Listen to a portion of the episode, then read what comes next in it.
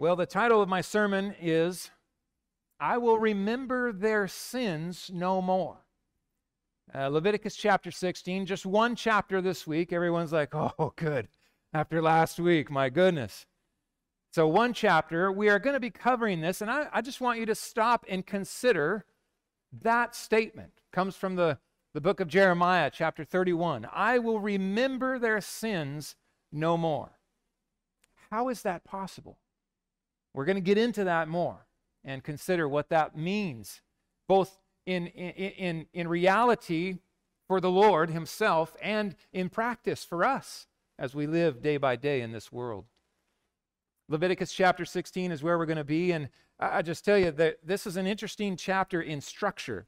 Uh, you have to approach this chapter as if you're landing in an airplane. You come in at 60,000 feet and you survey the Day of Atonement.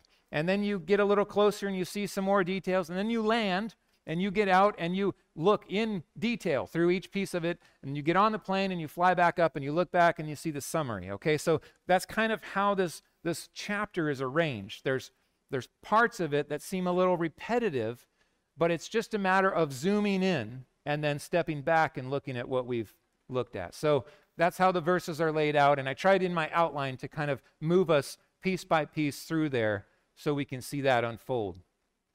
Let's begin in verses 1 through 5 preparation for the Day of Atonement and cleansing uh, for Aaron here. Chapter uh, 16, verse 1.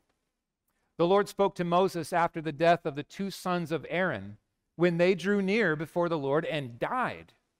And the Lord said to Moses, Tell Aaron, your brother, not to come at any time into the holy place inside the veil before the mercy seat that is on the ark, so that he may not die. You don't just walk in on any just average day and just, just open that curtain. For he says, I will appear in the cloud over the mercy seat. But in this way shall Aaron come into the holy place with a bull from the herd for a sin offering and a ram for a burnt offering. He shall put on the holy linen coat and shall have the uh, the linen undergarment on his body, and he shall tie the linen sash around his waist, and wear the linen turban. These are the holy garments. He shall bathe his body in water and then put them on. He shall take from the congregation of the people of Israel two male goats for a sin offering and one ram for a burnt offering. Okay, so you begin here by looking back you remember when Aaron's sons, they offered strange fire before the Lord, and they were basically killed by God with a bolt of lightning. It struck them dead where they stood, and they were hauling these guys out because they played light and free with the presence of God and his holiness. They began to invent and come up with ways that they think that they should worship him. And so they, they just grabbed some fire and threw some incense. And I think maybe even from this, that they ducked into the Holy of Holies, or they, they tried to, to go and approach where the presence of God was, and bam, they dropped dead where they stood. That is called to mind as Aaron is instructed in how this day is to be unfolded. And you can know Aaron will never, ever forget the day his oldest two boys were killed by God for disrespect and disregard for the holiness of God. So, Aaron here is a man who is focused and attentive and listening. He wants every detail to be observed. And here's the deal the stakes couldn't be higher. It's, it's life or death for Aaron. So, he is listening and focused and attentive here. I was also struck as you read through these opening verses with the, the difference in his attire. One day out of the year and kept in uh, the holy place through the whole year was a separate um, set of clothing for the high priest to put on. Normally, the high priest would wear uh, this from head to toe garments for glory and beauty, right? Colorful, and the 12 stones and all of the tassels and all of these things that represented the glory of God among the people as he served as a mediator between God and man. But today, his garments were very simple. In fact, uh, the scholars would say he looked a lot more the part of a, of a slave and a servant than a high priest on the Day of Atonement. He would dress with a linen coat. Just think white. Everything is white. A white linen coat, and then his uh, white linen shorts, and then a white linen belt, and a white turban.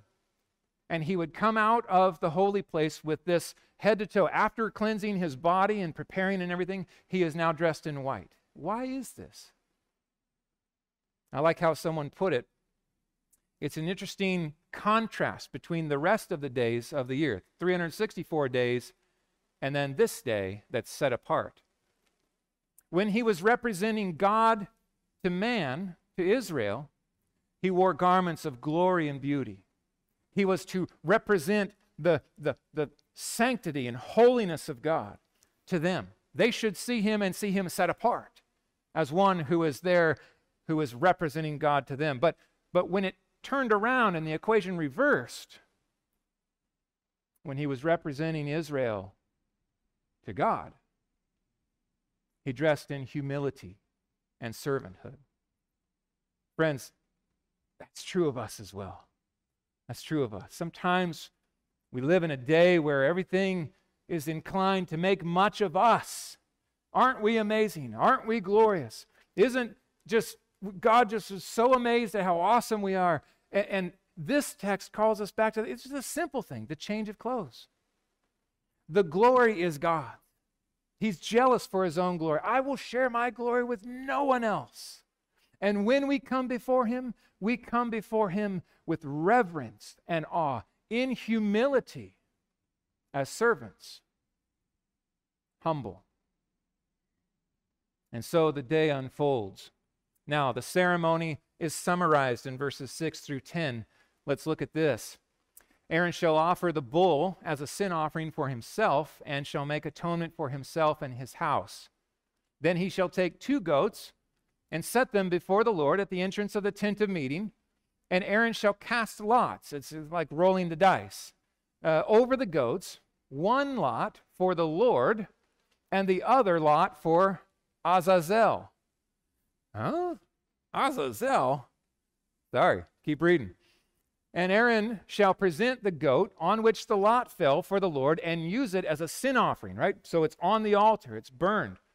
And the goat on which the lot fell for Azazel shall be presented alive before the Lord to make atonement over it, that it may be sent away into the wilderness to Azazel. And we all collectively are like, Who is Azazel? What is this? This is a fascinating thing that has uh, brought a lot of commentary and a lot of speculation. Some have suggested even that this is some kind of uh, demonic uh, entity that is out in the wilderness and that they are sending a, a, a goat representing their sin out to appease this, this demonic entity. Uh, let's be clear, that's not it. Now, whatever it is, it's not that. Leviticus 17 specifically prohibits any sacrificing to the goat gods of the wilderness. That was a thing in pagan nations. It was not to be practiced among God's people. So I guarantee you it's not some kind of, well, we'll give one to God and one to Satan. No, that's not how it rolls. This is not the yin and the yang. This is not, you know, the good force and the bad force. You know, I'm, I'm butchering the Star Wars reference here, but you know what I mean. Azazel means scapegoat. Scapegoat. Actually, you know who coined this? William Tyndale coined this. As he studied deeply, he came up with this phrase the escape goat, or the goat that escapes. And we lost the E over time, and so now we just use this, this word, scapegoat. And the focus of this is not that the goat is allowed to live and the other one is, is, is killed, but that the goat carries the sins of the people and is removed to the wilderness. He is sent away. And ironically, it's pretty much a death sentence, right? It's a domesticated animal sent out into the wilds of the wilderness on his own. He's pretty much a meal for something out there. So the Azazel, sca- uh, Azazel scapegoat is in view here.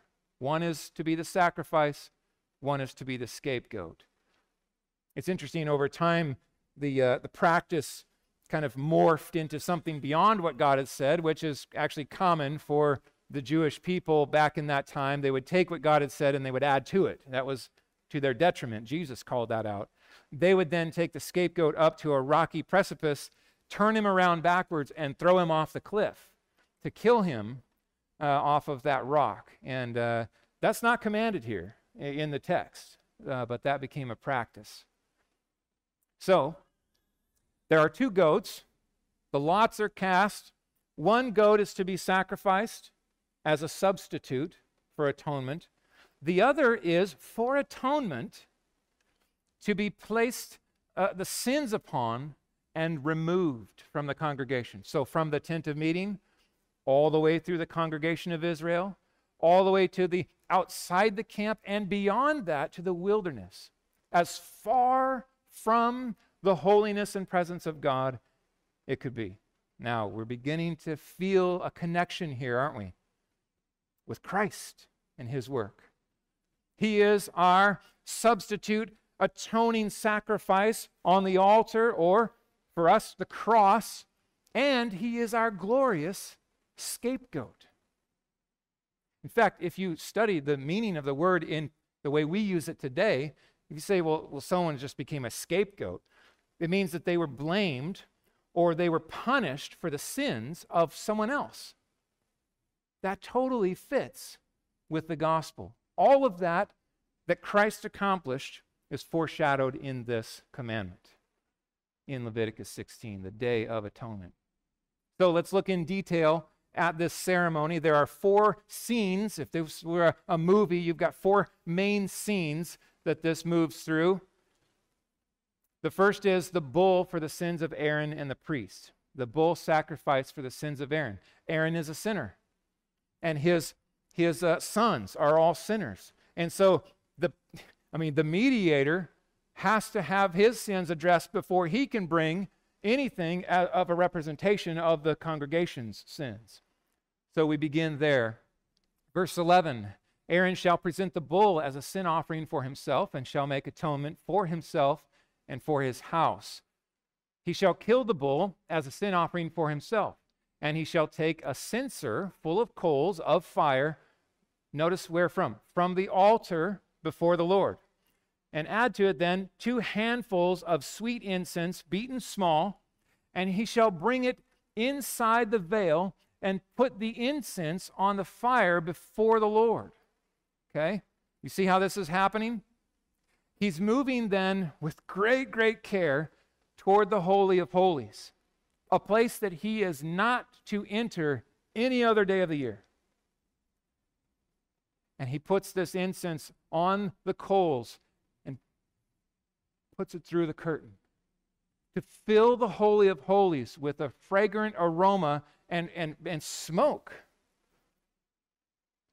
so that the cloud of incense may cover the mercy seat that is over the testimony, so that Aaron doesn't die. And he shall take some of the blood of the bull and sprinkle it with his finger on the front of the mercy seat on the east side. And on the front of the mercy seat, he shall sprinkle some of the blood with his finger seven times. Hmm. This is an amazing experience. Just imagine being Aaron. Imagine what it would be like to come and atone for your own sins. And, and, you have this bull, and you've got the blood now, and you are approaching the presence of God. You know what has happened to your sons. And so you walk with fear and trembling. Just imagine how he would be shaking as he put the incense on the censer and reached in, and then with great care ducked through into the Holy of Holies, where the Ark of the Covenant was. The presence of God was dwelling. This is an artistic render, rendering of the ark, uh, what it may have looked like. Notice the poles here, these are important uh, for transport, the correct way that God commanded. When they disregarded that, uh, well, someone died, right? So you obey the Lord in all of the details. The mercy seat is a reference to this top cover right here. Inside is the testimony, uh, up here we have the mercy seat. It's a very sacred and holy place. And it is on that seat, it's not a, like a chair seat, it's a location. That is where the glory of God dwelled. And over that, God commanded in Exodus that these, these uh, angels, these cherubim, would be reaching their wings out and, and touching right over the top to, to kind of communicate how holy and sacred that spot is. That is where God dwells among his people. Hmm. So Aaron is to take the blood of this bull and sprinkle it. Did you, did you catch that? Seven times. Seven times. In the Bible, the number seven is, is a number that references completion or perfection. So he is to make a perfect sprinkling of this blood for himself and his household, his sons, the priests. There is only one mediator. I want you to just imagine if you are uh, the people, the congregation of Israel, and you've gathered and you're watching this unfold, and you see, you see Aaron duck his way in through the Holy of Holies.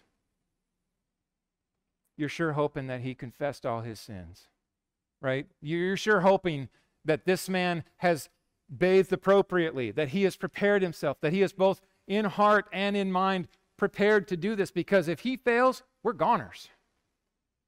What do we do if he drops dead? There is only one mediator. This points us to Jesus as well. The world would like to suggest that there are many saviors, that there are many ways to get to God. The Bible, the gift of God Himself, says there is only one mediator. That is uh, kind of prefaced here in this display. It's confirmed in the sacrifice of Jesus Christ. There is no other way, no other truth, no other life. It's only in Jesus that we come. What if Aaron dies? They say that there was a tradition or a practice that came later where they would actually wrap a, a rope around one ankle of the high priest when he went into the Holy of Holies.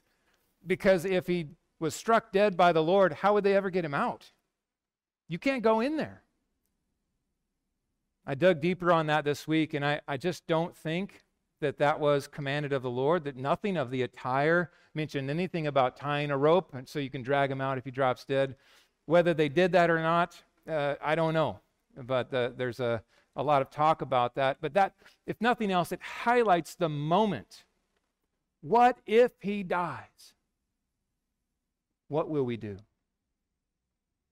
Will he survive? There's a collective holding of the breath by the entire assembly of Israel as our high priest has entered now in to the presence of God himself. And he comes back out. You have this collective, okay, good. Now, next step, scene two the goat for the sins of the people. He shall kill the goat uh, of the sin offering that is for the people and bring its blood inside the veil. Same place. Uh, with its blood, as he did with the blood of the bull, sprinkling it over the mercy seat and in front of the mercy seat. Will we survive? Is the question. That's what it comes to now. Okay, good. So Aaron made it out. He's okay. But my goodness, we're talking about one year of communal sinning. What if this was the year that we're looking back on and, and we know that as a nation we have rebelled against God? We've grumbled against his appointed leaders we have not obeyed his commandments. What if, what if this was just a terrible year collectively for us? We have miserably failed. Well, the reality is, is that that happened. And that happens, doesn't it? Will we survive? When Aaron comes out of the Holy of Holies, probably backing his way out with great care, right? Oh, good. Praise you, Lord. Thank you for your mercy that you have provided by the blood of the sacrifice. Now, scene three the cleansing of the tent and the altar. Aaron shall make atonement for the holy place because of the uncleanness of the people and uh, of Israel, because of their transgressions and all their sins. And so he shall do for the tent of meeting, which dwells with them in the midst of their uncleanness. No one may be uh, in the tent of meeting from the time he enters to make atonement in the holy place until he comes out and has made atonement for himself, for his house, and for all the assembly of Israel. Then he shall go out to the altar that is before the Lord and make atonement for it. And it shall take some of the blood of the bull and, the, and of the goat and put it on the horns of the altar and all around. And he shall sprinkle some of the blood with his fingers seven times and cleanse it and consecrate it from the uncleanness of the people of Israel. Now, isn't this an interesting part of the day, part of the ceremony? Why is there a need to, to, to atone for and cleanse and purify inanimate objects? Well, it's an interesting thing. This altar has been witness to and a year of confessions of sin and filth and guilt. And the tent of meeting, whether it's moved or stayed in the same place uh, on, on any of these 40 years along the way, it has been in the middle of a camp of close to 2 million sinners. And so he calls Aaron to consecrate the tent itself, the tabernacle, and the altar, the location where all of this sin has been spoken and confessed. It's an interesting thing. Sometimes places will trigger memories of sin, won't they? Things you've done, sins committed in this area or that. You have this memory that just won't let you go.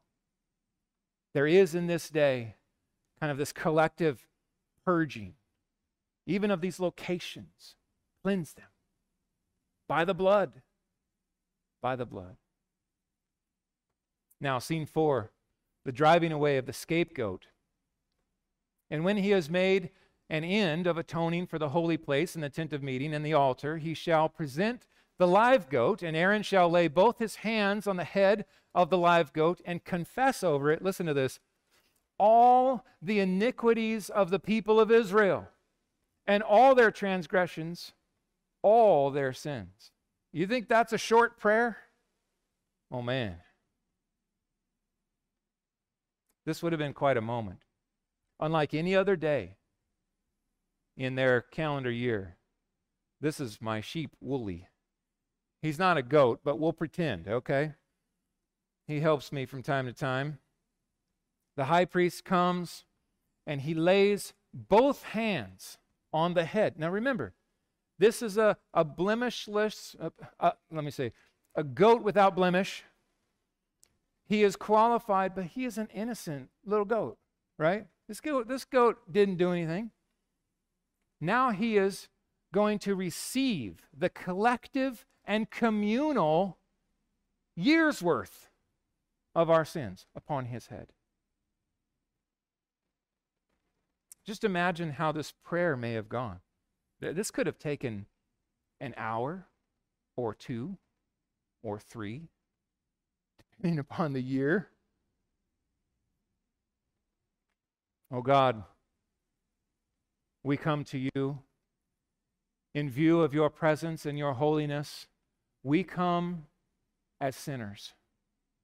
We have broken your law. Just go through the list of the Ten Commandments alone, the testimony, right? We have had other gods before you this we have in this camp. We have made graven images. Now, we've sought to find them and destroy them, but that has been a part of our experience this year. We have spoken of your name in ways that are disrespectful and unholy. We have degraded the purity of your name. We haven't treasured it as we ought. We have failed to set apart the Sabbath day as we should and, and not keep it holy because you are holy. We want to honor your Sabbath day, but Lord, we failed at that as well. We have Many in our midst who have failed to honor their father and their mother. They've disobeyed, they've disregarded, they've disrespected. We together in that, we confess that. I mean, just go through the list. Maybe in this, we've got murderers in the camp. There are those who have killed this year. Maybe for us, in our congregation, I hope no one has taken a life in murder. What about our hearts? This is what Jesus did. He took the law and he just drilled it right through us. You hate your brother? You've committed murder in your heart. We've committed adultery, Lord. In our camp, there's been adultery committed, and Jesus drills this in too. Whoever looks at a woman with lustful intent has committed adultery with her in his heart. We confess that. We set all of that here on this goat. We've stolen. We've stolen glory that's yours alone. We've stolen from our brothers and sisters. We've lied. We've misrepresented truth. We have not spoken truth when we ought we have coveted. Just imagine what that would have been like. You know, in our church, we don't often do this, but in other um, traditions, there is uh, sometimes a practice of like a, a liturgy of, of confession, like a communal, we together confess. John Apple did this recently, just a, a number of weeks ago. I loved it. It's so true we confess individually every day, right? It's, it's, it's, Lord, I. There is a place as well where we say, Lord, we. We. We're a family. We're family. And we have sinned. My sin affects you. Your sin affects us and me. We're together in this. And so this confession would be conducted. And he shall put them on the head of the goat, them being the sins of the congregation for that last year and send the goat away into the wilderness by the hand of the man who is in readiness. The goat shall bear their iniquities on itself to a remote area. And he shall let the goat go free into the wilderness. Escape. A scapegoat. Hmm. This would have been a moment to remember you're in the camp, and all of a sudden, you see this goat walking. A lot of times they would put this, uh, this cord, this wasn't commanded, but uh, it became a practice. They would take a scarlet cord and they would wrap it in his horns and around his head. And as he was being led through the camp, just imagine the somber reality of that. That goat is carrying my sin, and he is being led outside of the camp. I can't help but hear echoes of Jesus carrying the crossbeam. Up the hill. Where? Outside the city. He was led not just outside the camp, but in this case, into the wilderness to be released. It wouldn't have only been somber, it would have been celebratory. Here's part of what you would experience. As you see that goat farther and farther away, the goat is gone. All of a sudden, you have this sense like, yes, my sins been taken away and removed. Mm. Atonement and removal. Atonement. So, one goat was killed as a substitute sacrifice, the other goat was atoning by removing the sins from the camp. And so you have this show up in all kinds of different ways. Listen to this in Psalm 103, part of our call to worship. He does not deal, our Father, our God, He does not deal with us according to our sins, nor repay us according to our iniquities. For as high as the heavens are above the earth, so great is His steadfast love for those who fear Him. As far as east is from the west, so far does He remove our transgressions from us. What do you think the psalmist had in view as he was writing that? He's got the scapegoat going off over the horizon with my sins, our sins. He's removing them from us. What a beautiful thing. Isaiah spoke well about this. It's as if the cord of scarlet representing our sins was placed on Jesus on the cross and laid upon him. Surely he has borne our griefs and carried our sorrows, right? All we, like sheep, we've gone astray. Each of us have turned to his own way, but the Lord has laid on him, just like this. The Lord has laid on him, our glorious scapegoat, the iniquity of us all. Hmm. In Jesus Christ, we have the mediator between God and man. It is Jesus, and it's only Jesus. In Jesus, we have the atoning substitute, sacrifice, who died in our place to ransom us and pay the price with his blood. But we also have in Jesus, this is a piece of the gospel we can celebrate. We have a scapegoat who has taken our sins and removed them as far as east is from the west. That's all rooted here in this, in this day, the Day of Atonement. And it's all about Jesus. The whole chapter is about Jesus. Now, some final directions here as we finish these verses. Then Aaron shall come into the tent of meeting, and shall take off the linen garments that he put on when he went into the holy place, and shall leave them there. And he shall bathe his body in water in a holy place, and put on his garments, and come out and offer his burnt offering and the burnt offering of the people, and make atonement for himself and for the people. And the fat of the sin offering he shall burn on the altar. And he who lets the goat go to Azazel shall wash his clothes and bathe his body in water, and afterward he may come into the camp. And the bull for the sin offering and the goat for the sin offering, whose blood was brought in to make atonement in the holy place, shall be carried outside the camp. Their skin and their flesh and their dung shall be burned up with fire, and he who burns them shall wash his clothes and bathe his body in water, and afterward he may come into the camp. And it shall be a statute to you forever, that in the seventh month, on the tenth day of the month, you shall afflict yourselves, and shall do no work, either the native or the stranger who sojourns among you.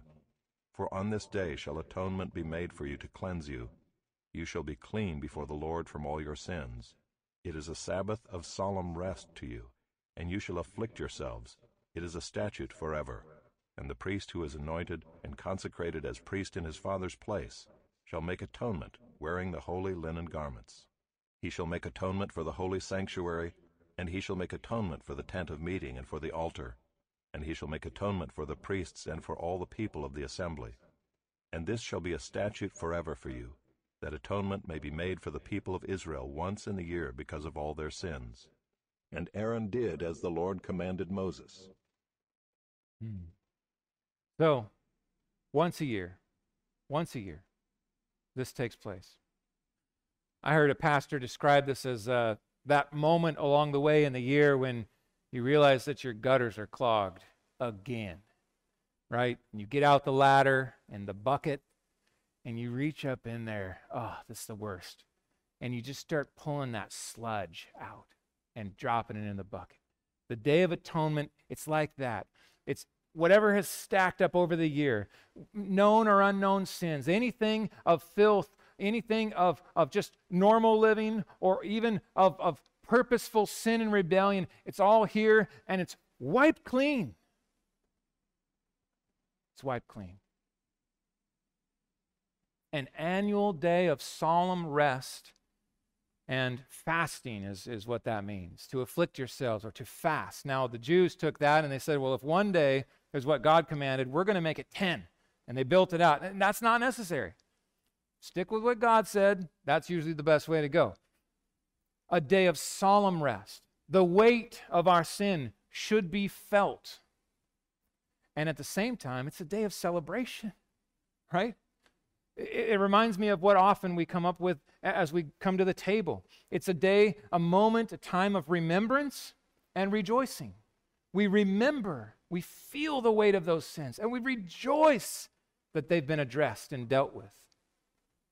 They've been removed. Hmm.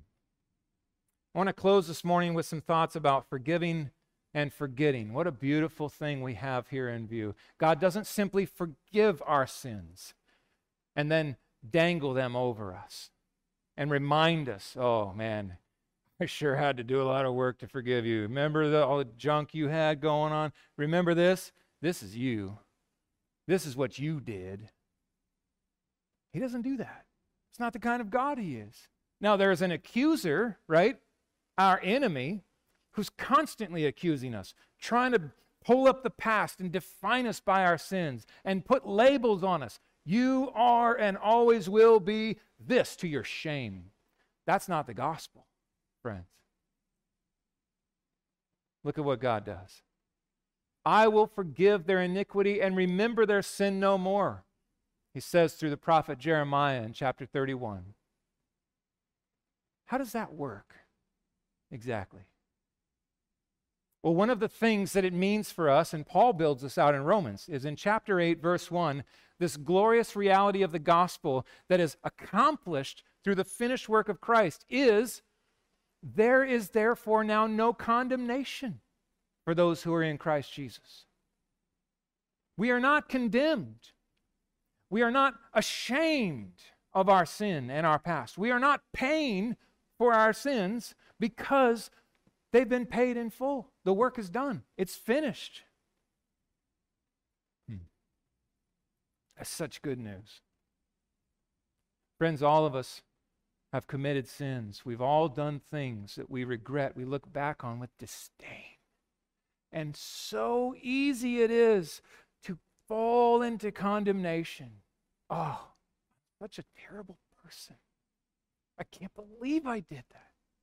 What was I thinking? If I could undo that, oh, I'm so sad and sorry. And, and all of a sudden, we just drop into despair. Hmm.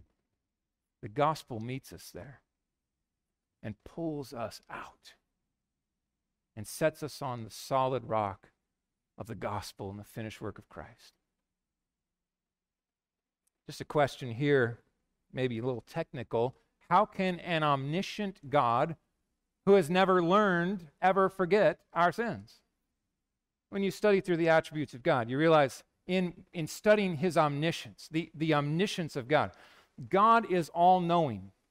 But he doesn't know everything because he just looked through the corridors of time with, like with binoculars. Oh, that's what's going to happen. Sweet, I know everything. That's not how he knows everything. He knows everything because he authored the story every moment and millisecond of history he authors. That's the basis of his omniscience. He has never learned anything. Nothing is new for him. He never discovers, which kind of then makes you ask the question how can he forget my sin? What is the nature of this forgetting of my sin? If it's God being like, oh, can't remember it, I don't remember. That messes up our prayer life a little bit. Like, can God truly forget things? Like I prayed, Lord, oh wow, I forgot. I'm sorry. No, that, that's not what's happening either. We know that. He's sovereign. One of the things that it points out to me is that when he forgave me, he forgave me for all of my sins. That he always knew. They were always before him. And he still forgave me. Not just the sins that I had already committed at the moment he forgave me, or that I was committing, but all of my sin, past, present, and future. All, the, the cumulative sin effort of my entire life, paid in full, done. What does he do with it then? Well, I believe it would be like this I will not call these sins to mind. I will not hold them against you. Uh, they've been atoned for and they have been removed. When that goat left, your sin was put behind my back. I don't dangle it in your face. I don't look upon you with disdain. I look upon you with delight because when I see you, I see the righteousness of my Son. That is the reality of his forgetting of our sins. He does not use them against us. The, the, the, the gavel has pounded, not guilty is the verdict. That's awesome.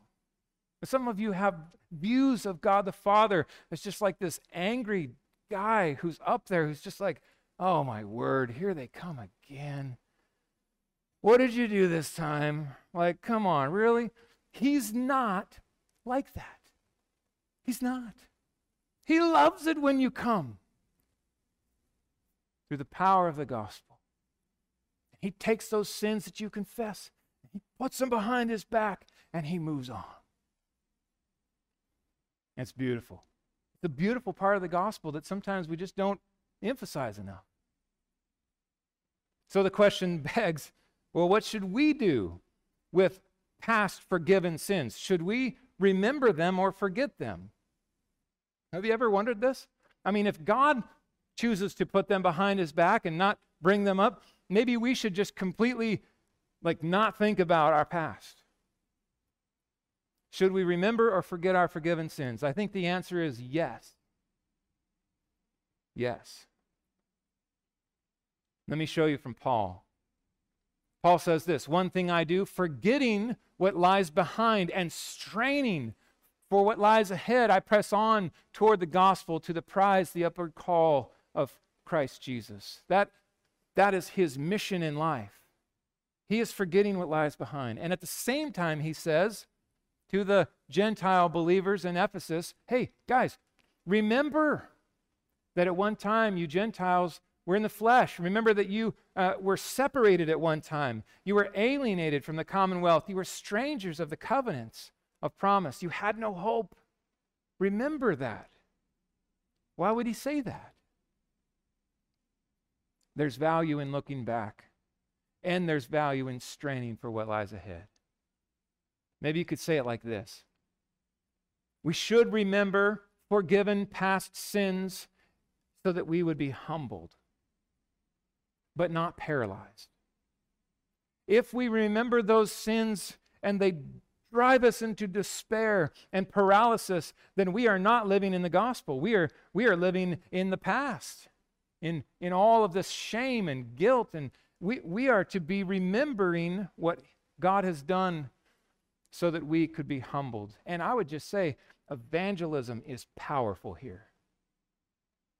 Evangelism takes the dirt and says, look what he can do with dirt and shame and sin and just disgusting past. Look what he's done here.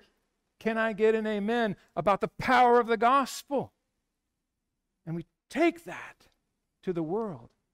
Yes, look back and glory in Christ. And so we remember for celebration, not condemnation.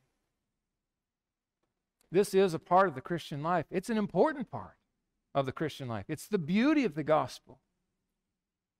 We remember and we are humbled and we rejoice. Who am I? And great are you. It's a God centered gospel. Our response this morning there may be some here who would say, uh, Pastor, I, I understand what Christ has done to forgive me, but I really struggle to forgive myself. You ever been there? That shame just won't let go. That past that you're just so embarrassed about just echoes in your mind. The enemy, like he plays on that. This is who you are. You'll always be this. And it's so easy for us. I mean, it can happen in a, in a moment. All of a sudden, I'm, I'm back there and I'm like, no, no, no, hold on. What's going on here? I'll tell you what it is. It's when you focus on you instead of Jesus. If you can't forgive you, that makes sense. Neither can I. I can't forgive me, but I'm not called to. Jesus is where our focus needs to be. If, if I'm struggling with forgiving myself, you know what I'm going to do? I'm going to try to work try to earn. I'm trying to be better, be good enough, qualify, redeem myself. That's a trap. That's not the gospel. If you're struggling to forgive yourself, look again to Jesus. That's where your faith locks in and says, hey, the work is finished. I am forgiven. I'm free. Free. Forever I'm free. Come join the song of all the redeemed. Let's pray. Oh God, we give praise to you for all of the work that you accomplished in the gospel. We thank you for our glorious mediator in Jesus Christ, his sinless perfection that qualified him to be the lamb that would die in our place, our sacrifice, our substitute, who would take upon himself all of our sin and pay the ransom price in his own blood to redeem us from our death and our future forever in hell under your wrath. Oh God, we thank you as well for this beautiful display of our glorious scapegoat who took upon himself all of our sin and carried it outside of the camp and did away with it once and for all. And God, we praise you that the goat is gone, that we are free, we are forgiven, that you, even now, you look upon us with delight not disdain. We love you, God. We delight in you.